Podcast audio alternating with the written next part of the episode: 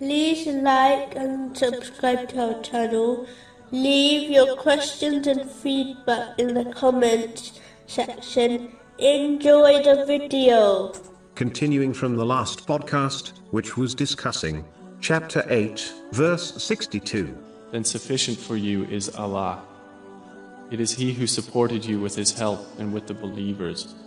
Specifically, it was discussing receiving the help of Allah, the Exalted. It is important to understand that Allah, the Exalted, will treat a Muslim how the Muslim treats Allah, the Exalted, meaning, if a Muslim dedicates extra time to please Allah, the Exalted, then they will find the support they need to journey through all difficulties safely. But if they fail to fulfill the obligatory duties, or only fulfill them without dedicating any other time, then they will find a similar response from Allah, the Exalted. Put simply, the more one gives, the more they will get. If one does not give much, they should not expect much back. A narration found in Jami R. Tirmizi, number 1954, advises that whoever is not grateful to people cannot be grateful to Allah, the Exalted, even though there is no doubt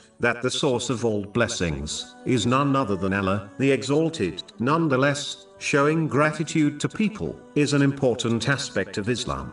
This is because Allah, the Exalted, sometimes uses a person as a means to help others, such as one's parents, as the means has been created and used by Allah, the Exalted. Being grateful to them is in fact being grateful to Allah, the Exalted. Therefore, Muslims must show good character, and always show appreciation, for any aid, or support they receive from others, irrespective of its size. They should show gratitude to Allah, the Exalted, by using the blessing, according to His commands, as He is the source of the blessing, and show gratitude to the person, as they are the means, which was created, and chosen by Allah, the Exalted. A Muslim should show gratitude verbally to people, and practically, by repaying their act of kindness, according to their means, even if it is only a supplication, on their behalf.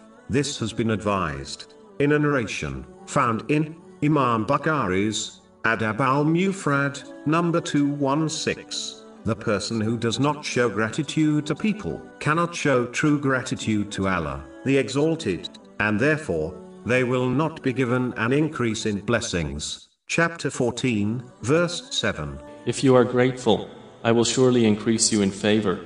If a Muslim desires an increase in blessings, they must fulfill both aspects of gratitude, namely, to Allah, the Exalted, and to people.